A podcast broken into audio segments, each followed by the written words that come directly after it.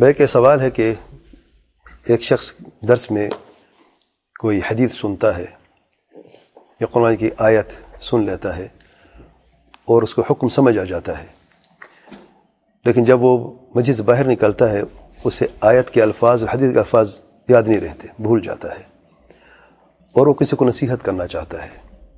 تو کیا وہ صرف معنی بیان کر کے نصیحت کر سکتا ہے؟ یا لازمی ہے کہ قرآن کی آیت پڑھے اور حدیث پڑھے جیسے کہ سنا ہے، پھر نصیحت کرے؟ نصیحت کے لیے جائز ہے کہ آپ صرف معنی کے اعتبار سے بات کریں، صرف معنی۔ بھئی آج میں نے درس میں سنا ہے کہ تہذب جو ہے وہ شرعن جائز نہیں ہے۔ فرقے فرقے جو بنے ہیں، یہ جائز نہیں ہے۔ آپ کو دلیل یاد نہیں ہے تو کوئی حرج نہیں ہے۔ ٹھیک ہے نا؟ کیونکہ طلب علم کی درجات ہیں۔ ایک طالب علم ایسا ہوتا ہے جو دلیل کے ساتھ بات کرتا ہے، جو اس سے کم درجے کے ہوتے ہیں، دلیل کو یاد نہیں رہتی، لیکن حکم یاد رہتا ہے کہ یہ جائز ناجائز ہے، اس پہ جا کے بات کرتے ہیں۔ اگر عوام الناس ہیں، کوئی بحث مباحثے کی بات نہیں ہے اور آپ اس کو نصیحت کرتے ہیں، کسی کو آپ دیکھتے ہیں جسے کہ بات قدف المحصنات المؤمنات۔ حدیث آپ کو یاد نہیں ہے، مکمل حدیث سب المبقات والی۔ اور آپ کو پتہ ہے کہ ایک شخص جو ہے، وہ کسی مسلمان بہن پر تہمت لگا رہا ہے، زنا کی۔ تو آپ کو پتہ ہے کہ حرام ہے۔ آپ نصیحت کریں گے کہ نہیں؟ جبکہ حدیث کے الفاظ آپ کو یاد نہیں ہیں۔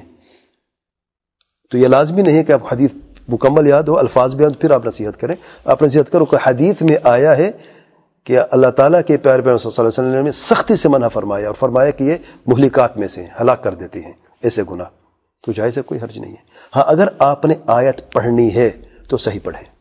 عربی میں یہ شرط ہے، کیونکہ اللہ تعالیٰ کے کلام ہے، زیر و زبر میں فرق نہیں ہونا چاہیے۔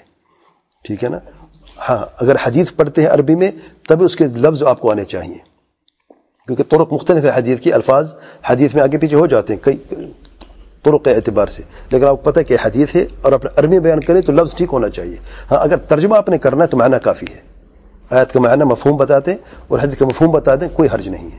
اور اگر آپ کو دونوں نہیں آتے، نہ عربی آتے ہیں، نہ اردو میں آپ کو معنی آتا ہے، لیکن حکم آپ کو یاد ہے بس۔ تو یہ بھی آپ کے لیے جائز ہے کہ آپ نصیحت کرتے ہوئے صرف حکم بتا دیں۔ وہ کہیں اس کی دلیل ہے، حدیث میں آیا ہے، صحیح حدیث میں آیا ہے کہ آپ سے منع فرمایا ہے۔ بس یہ کافی ہے۔ واللہ علم